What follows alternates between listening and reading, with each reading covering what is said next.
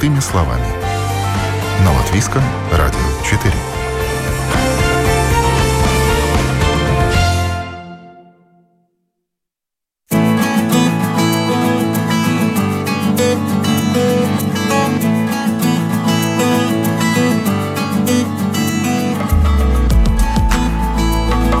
Здравствуйте, с вами Марина Талапина, и сегодня в программе «Простыми словами» мы поговорим о чудо-клетках, самых маленьких клетках человеческого организма, которые живут в женском теле до пяти дней, а в горячей ванне всего несколько секунд.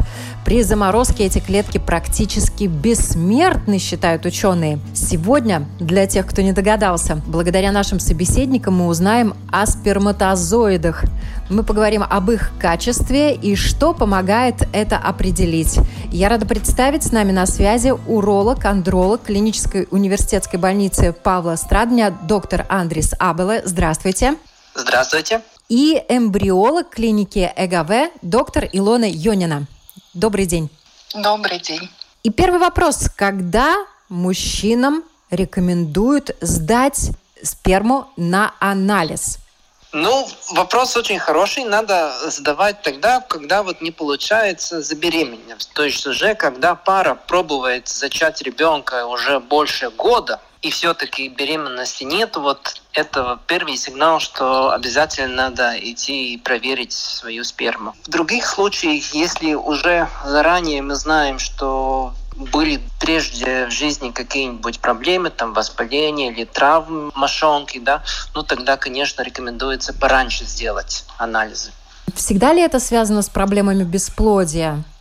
Я скажу честно, такой диагноз, чтобы бесплодие мы бы поставили, это довольно редко. Более часто мы находим какую-нибудь проблему одного или там пару параметров спермограммы, но бесплодие мы можем говорить, вот когда вообще сперматозоидов нет. Это довольно редко. Как правильно подготовиться к сдаче спермограммы?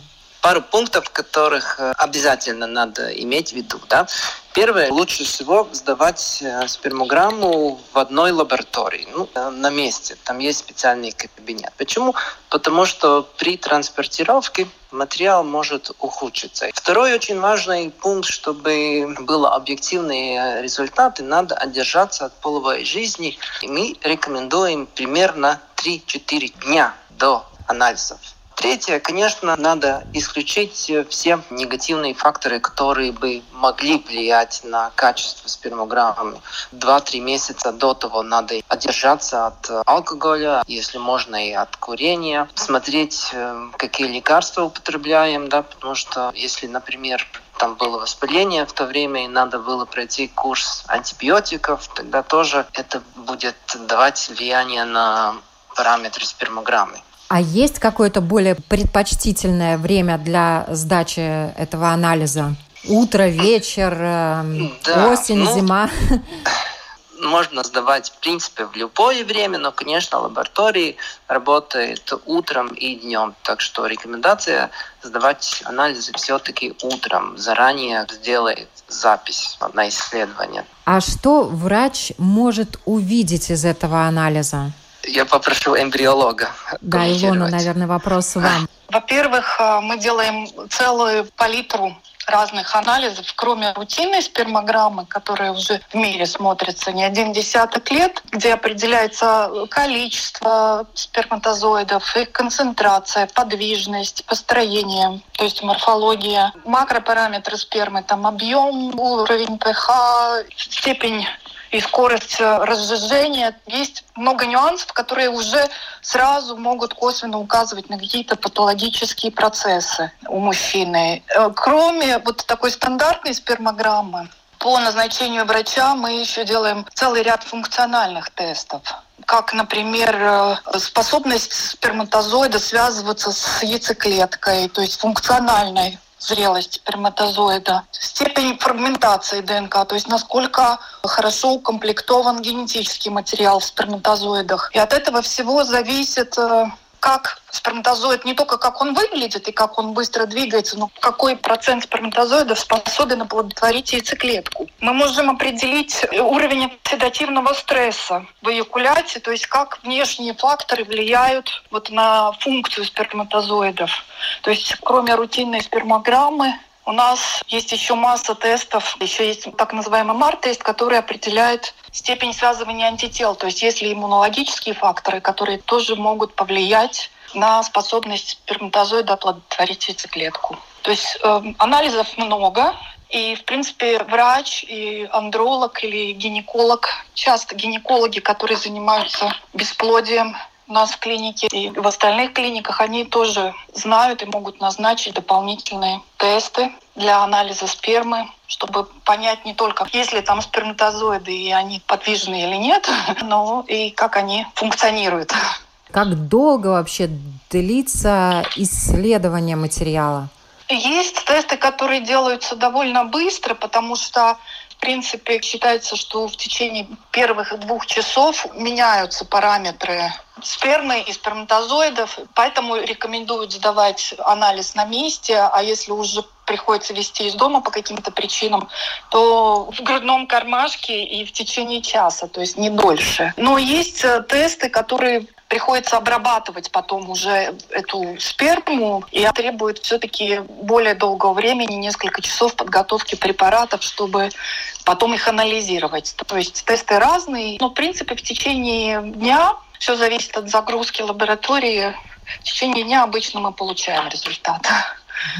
Есть очень интересные факты о сперме. Как ученые э, утверждают э, в некоторых источниках, только 2% в сперме содержится сперматозоидов. Все остальное – это семенная жидкость. Это очень индивидуально. Это очень индивидуально. У некоторых это гораздо меньше, чем 2%. А у некоторых... То есть 2% это максимум, да? Это самые маленькие клетки организма и самые подвижные, да, то я даже не считала, если честно. А да, они маленькие, но иногда концентрация настолько большая, что к нам заходят и здоровые люди на Поэтому не буду утверждать, потому что я точно не знаю. Все уже, наверное, знают, ни для кого не секрет, что сперматозоидов в мужском организме огромное количество, миллионы, и вырабатываются они ежесекундно, да. 82% а сперматозоидов все-таки имеют те или иные дефекты. Так ли это? Иногда даже больше. Иногда даже больше, и поэтому их такое большое количество, и они постоянно обновляются, потому что процент брака, он очень большой. Но тоже зависит от репродуктивного здоровья мужчины. У кого больше, а у кого совсем мало. Есть различные интересные истории, теории и так далее. Вот э, то, что касается спермы. Правда ли, что Среди сперматозоидов есть женские и мужские сперматозоиды, которые несут в себе условно мальчиков в яйцеклетку, другие несут в себе условно девочек в яйцеклетку. Есть э, сперматозоиды-солдаты, которые помогают продвигаться тем самым сперматозоидам, которые готовы атаковать клетку и оплодотворить ее. Вот если можно, об этом расскажите, пожалуйста. Да, да, конечно, это правда, что пол э, будущего ребенка это зависит от мужчин. Потому что половина сперматозоидов носит X-хромосому, когда будет девочка, да, и вторая половина Y-хромосому. Когда уже яйцеклетка оплодотворяется, да, тогда эти хромосомы соединяются.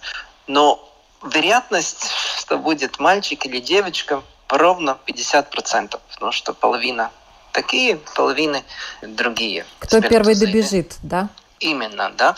И тут природа придумала очень ну, отличный механизм, потому что только самый сильный и самый лучший сперматозоид сможет оплодотворить яйцеклетку.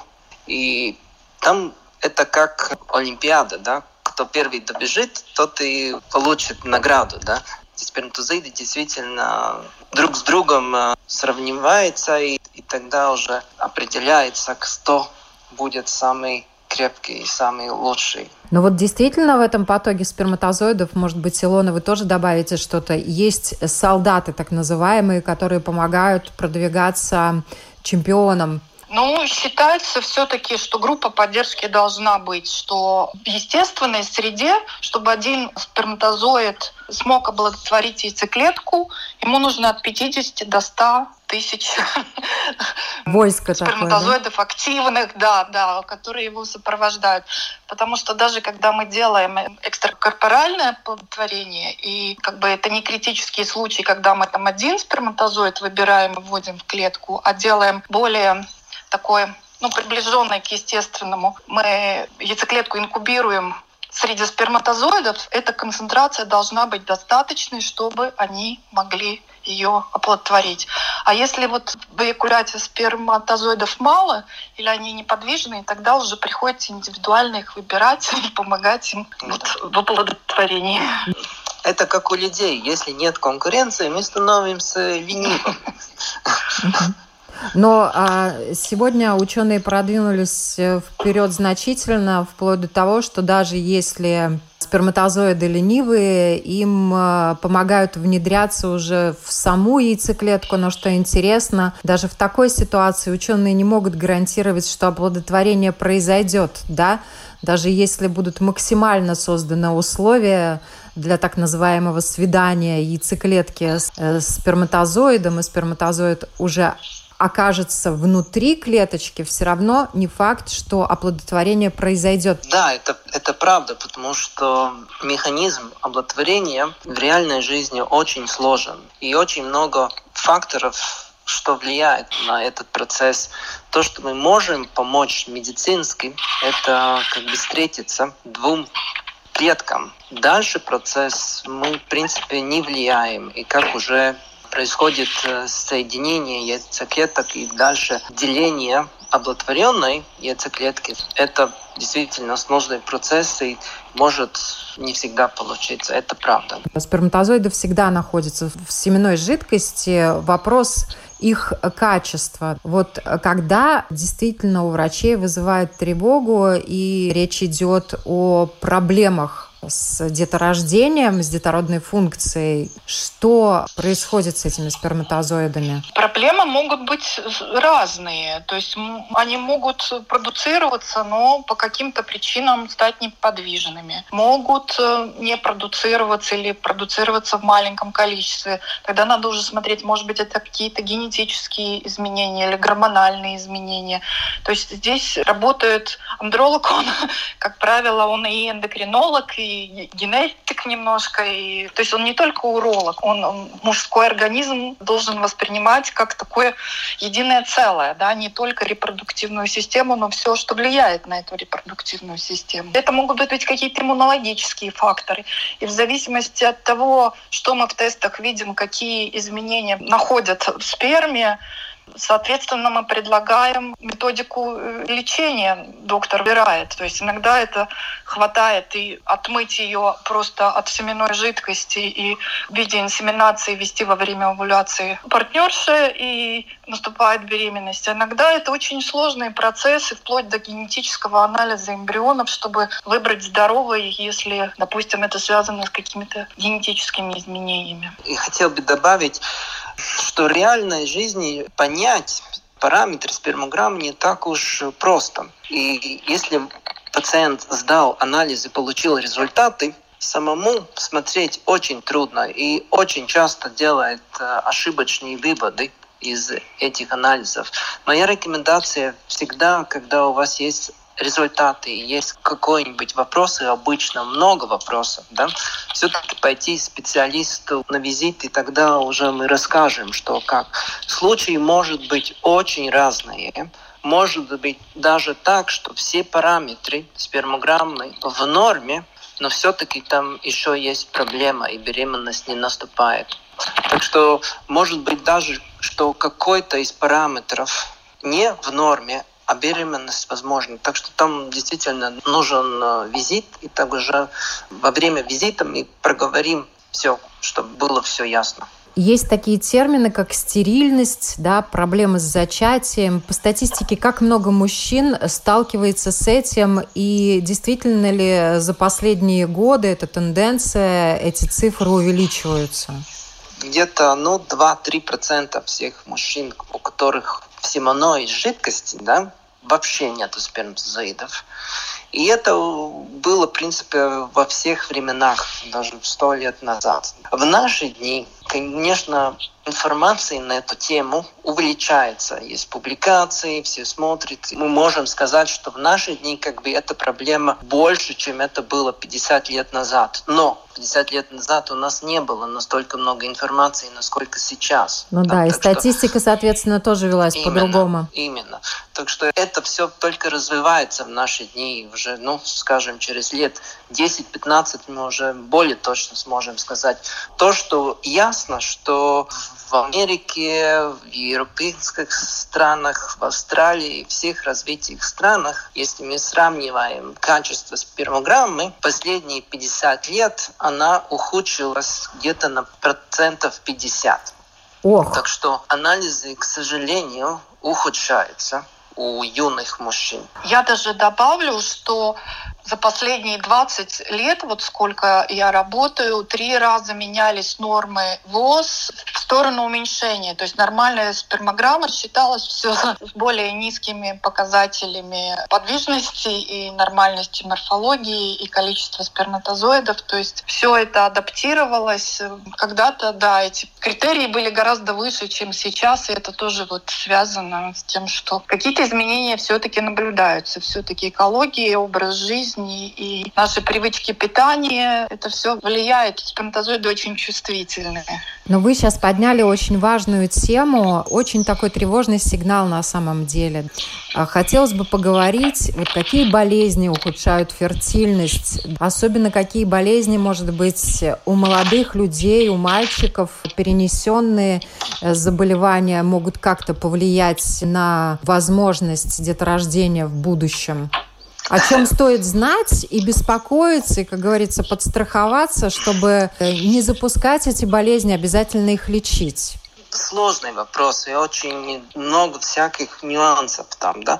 Репродуктивная система развивается внутри мамы в первые недели после зачатия. То есть это время уже когда внешние факторы начинают влияние на развитие репродуктивной системы мужчины. То есть здоровье мамы очень важна в первые недели, чтобы нормально произошло развитие. Это, конечно, чтобы не употребляли алкоголь, не курили, ввели здоровый образ жизни. Уже после рождения очень важно следить, снизились ли яички в мошонке. Если это не происходит в первые шесть месяцев после рождения надо обязательно обратиться к врачу, потому что тогда там надо делать операцию. Я говорю о крипторхизме. Потом уже в течение жизни до половой зрелости любые заболевания, которые обычно там повышают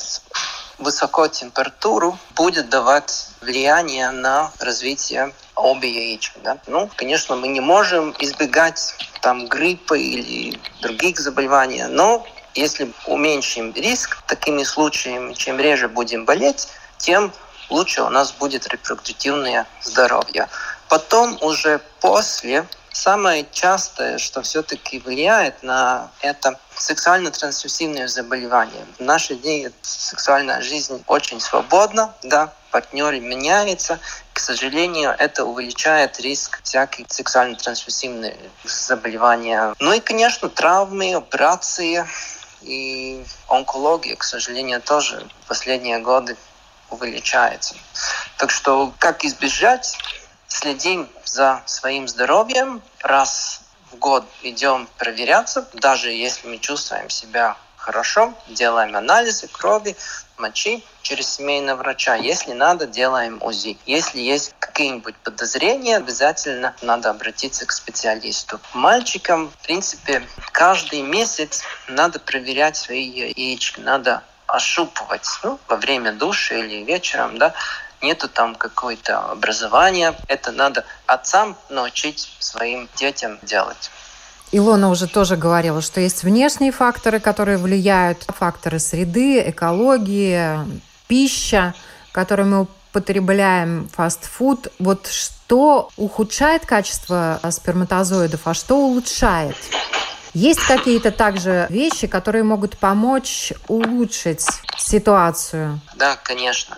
Есть общие принципы здорового образа жизни. И эти все принципы будут улучшать спермограмму. Что это означает? Нам надо быть физически активным, нам надо заниматься спортом регулярно 2-3 раза в неделю, надо проводить время в свежем воздухе, видеть дневное солнце, ночью, чтобы был хороший сон, не переутомляться на работе. Это проблема наших дней. Меньше выпивать всякие сладкие напитки, напитки, которые содержат кофеин, в том числе кофе, например, или зеленый чай в больших количествах. Да? Уменьшить сладости, уменьшить мучное принятие пищи, кушать больше зелени, фруктов, овощей, меньше жирного мяса, больше рыбы. Было бы хорошо, чтобы были и какие-нибудь дни, когда вообще была бы вегетарианская диета, чтобы не было ни рыбы, ни мяса.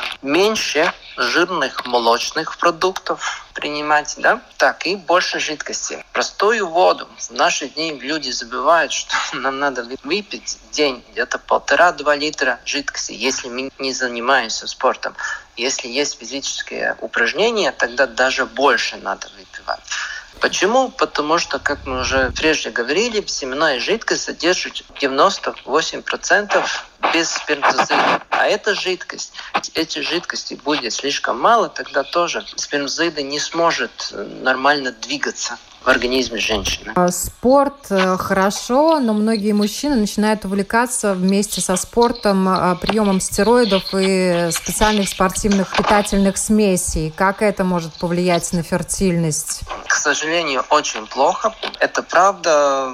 Довольно часто приходят пациенты, у которых очень много мускулов, но в спермограммы очень мало сперматозидов. Это к сожалению, не идет вместе. Если мы думаем о семье, о ребенке, тогда никаких излишних стероидов не можно быть и речи. Это вместе просто невозможно один другого исключает. Илон, а вот хочется спросить у вас, как-то ученые уже начинают определять, чем злоупотребляет человек вплоть до каких-то нюансов, что вот можно сказать, что эти сперматозоиды страдают от излишне жирной пищи, которую употребляет их хозяин, там, эти сперматозоиды страдают от э, облучения, которому они подвергаются через компьютер или мобильный телефон, или таких наработок э, у ученых пока еще нет? Ну, сами сперматозоиды, к сожалению, не могут сказать, от чего они страдают.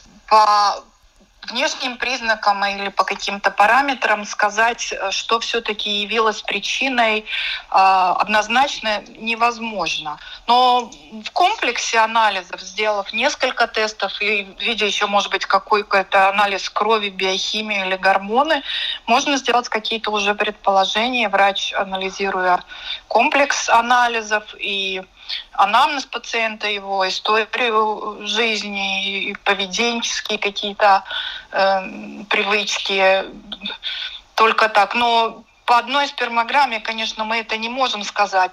Надо еще отметить, что спермограмму всегда легче оценивать в динамике, то есть как она изменяется, потому что очень хорошо видно, как влияет стресс на качество анализа и как влияет отдых.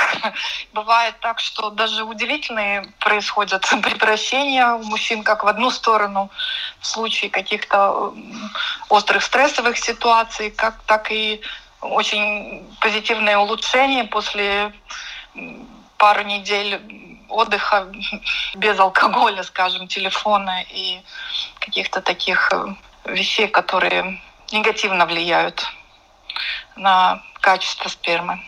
Вот есть сейчас всевозможные исследования, некоторые из которых поражают. Например, группа ученых из Китая создала искусственную сперму в лабораторных условиях. Вы как врачи, вы постоянно читаете научные статьи, э, какие-то новости узнаете. Вот что вас удивляет в этой области, что вас, может быть, поразило за последнее время? Как далеко ушли ученые в исследовании в этой области?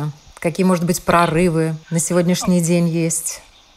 Постоянно что-то происходит, постоянно что-то новое. Очень много э, ведется исследований по сохранению фертильной функции и восстановлению в связи с онкологией, потому что если человек после лечения задумывается, что ему хочется оставить все-таки иметь своих детей, оставить потомство, а облучение или химиотерапия а, отрицательно влияет. То есть мы коммуницируем с врачами-онкологами, чтобы какие-то вещи делать э, заранее и сохранять замораживать ту же сперму или материал яичек иногда, если это препубертатный возраст, это еще мальчики. И, конечно, эти попытки потом вырастить и создать сперму вот из э, незрелых клеток, дорастить их до сперматозоидов способных, это, это, это большой вызов. И работают не только китайские ученые многих стран, чтобы помочь людям вот в таких э, сложных ситуациях, где еще лет 10 назад мы вообще только мечтать могли. Ну да, с, с моей стороны тоже хотел бы добавить, что в наши дни, возможно, уже сделать всякие процедуры, которые, ну, действительно, пять лет назад просто были невозможны. И прорыв очень большой. Да? Могу сказать, что больше э, пар мы можем э, помочь в наши дни, как это было до этого. И это, на мой взгляд, будет только продвигаться вперед, потому что проблема мы же, как мы видим, актуальная, да, и все-таки много пар страдает от этой проблемы. Хорошая новость в том, что действительно улучшается и наши знания, и, и знания семейных врачов, гинекологов, урологов. То есть эта информация как бы кружит, и уже у нас есть в Латвии много центров, где мы можем помочь таким пациентам. В Латвии у нас такой процент э, хороший в плане э, результативности. Потому что на сегодняшний день есть страны, в которых только 27% успешно проходит оплодотворение в искусственных э, условиях, да, у нас в странах, по-моему, процент повыше. Вот я хотела бы все-таки спросить то, что касается прорывов в этой сфере. На сегодняшний день уже есть детки в мире, которые рождены от трех родителей. Там оболочка яйцеклеточки от родной мамы, ядрышко от мамы донора. суррогатной, да, донора, э, сперматозоид от папы. Вот действительно на таком уровне уже медицина работает. Э, вот э, какие-то вещи э, из вашего опыта, то, что вы сами сделали, то, что вас удивило и удивляет, может быть, в вашей работе. Потому что создавать новую жизнь – это же вообще чудо. Ну, конечно, это чудо, и это каждый раз, когда это получается, это большая радость, и каждый раз, ну, это какой-то такой маленький вызов, потому что иногда бывает, кажется, что и все хорошо, и сперматозоиды вроде подвижные, яйцеклеток много, вот что-то у них э, не сходится, и мы эту беременность не получаем. А иногда бывает, что вроде яйцеклетка только одна, и эмбрион такой получается, ну, средненький, и, и получаем это чудо рождения ребенка. Я всегда говорю, что для результата нужно одна яйцеклетка и один сперматозоид, но они должны быть вот настоящие. Они должны быть те самые, которые, да, должны, должны быть эти группы поддержки. Да, конечно, этот процесс очень сложный, он как пазл складывается. Это же не только яйцеклетка и сперматозоид, это еще эндометрий, это еще гормональная поддержка там беременности, потому что этот стимуляция, это все там на гормонах очень сильно завязано. Этот сперматозоид, он тоже, мы его видим только в микроскоп, ну, визуально, но мы же не видим, что у него внутри, и поэтому чтобы там тоже все генетически совпало правильно. Там столько-столько много нюансов, что каждый случай это на самом деле такая маленький вызов. Любая беременность – это действительно чудо, если даже мы ничего не делаем. Но в нашей клинике это когда обращаются пары, у которых не получается, да, ну, например, у, у тех мужчин, у которых спермы вообще нету сперматозоидов, да, и тогда уже мы делаем операции, и тогда добываем сперматозоиды прямо из э, яичка, да, вот это очень, очень радует, когда получается, ну, такими способами все-таки помочь получ... людям, по да. Помочь, да. А, а бывает и тоже, ну, смешные случаи, когда, например, вот там после одного Э, случае медицинское оплодотворение, уже потом спонтанно получается беременность, даже второй, третий ребенок, и, и так просто надо Разбудили. помочь. Да, да, получается? Да. Ну, да, потому что свои 15% психологической бесплодия, это статистика показывает, что так есть. Да. То есть все, получается, что раскрыли возможности, процесс пошел так тоже бывает. Иногда бывает даже пара пока собирается только на консультацию или становится в очередь на госпрограмму и приходит на первый визит к гинекологу, и уже эта беременность есть, хотя вот до этого год, два, три пытались, не получились. Уже вот одно намерение, что сделали первый шаг. Ну, не часто, но так тоже бывает. И слава Поэтому... Богу, что бывает. Конечно, мы, конечно, только за. И поэтому э, эти проблемы, они на разных э, как бы ступеньках вот этого всего сложного процесса, поэтому найти вот именно где, где, где эта проблема и как ее проще, быстрее и качественнее решить, это очень важно. И и вот анализы это то, что подсказки, по которым мы дальше доктор ведет пару и сотрудничество гинеколога и андролога, потому что это парный как я говорю, вид спорта, нужны ребенку и мама, и папа, и поэтому, поэтому оба родителя должны готовиться к этому процессу, и если там что-то не получается, не происходит сразу так, как хочется, то есть у нас прекрасные клиники, и в нашей клинике тоже много прекрасных докторов, и гинекологи, и андрологи, и доктор Абел, и остальные, которые, которые всегда будут рады помочь. Спасибо вам большое за этот разговор. Я напоминаю сегодня о качестве спермы, об анализе этих чудо-клеток. С нами э, разговаривали, нам рассказывали уролог-андролог клинической университетской больницы Павла Страдани доктор Андрис Абела и эмбриолог клиники ГВ доктор Илона Йонина. Ну и хочется закончить историческим фактом. В далеком 1677 году голландский шлифовальщик Линз и натуралист-самоучка Антоний Ван Ливенгук да, самостоятельно стал делать лучшие микроскопы того времени. Именно он впервые обнаружил сперматозоиды и назвал их живчиками. И благодаря... да. И благодаря этим мужским живчикам и, конечно же, женским яйцеклеткам жизнь человечества на нашей планете Земля продолжается. Всем желаем продолжения их рода и хорошего настроения. Всем хорошего дня. Спасибо.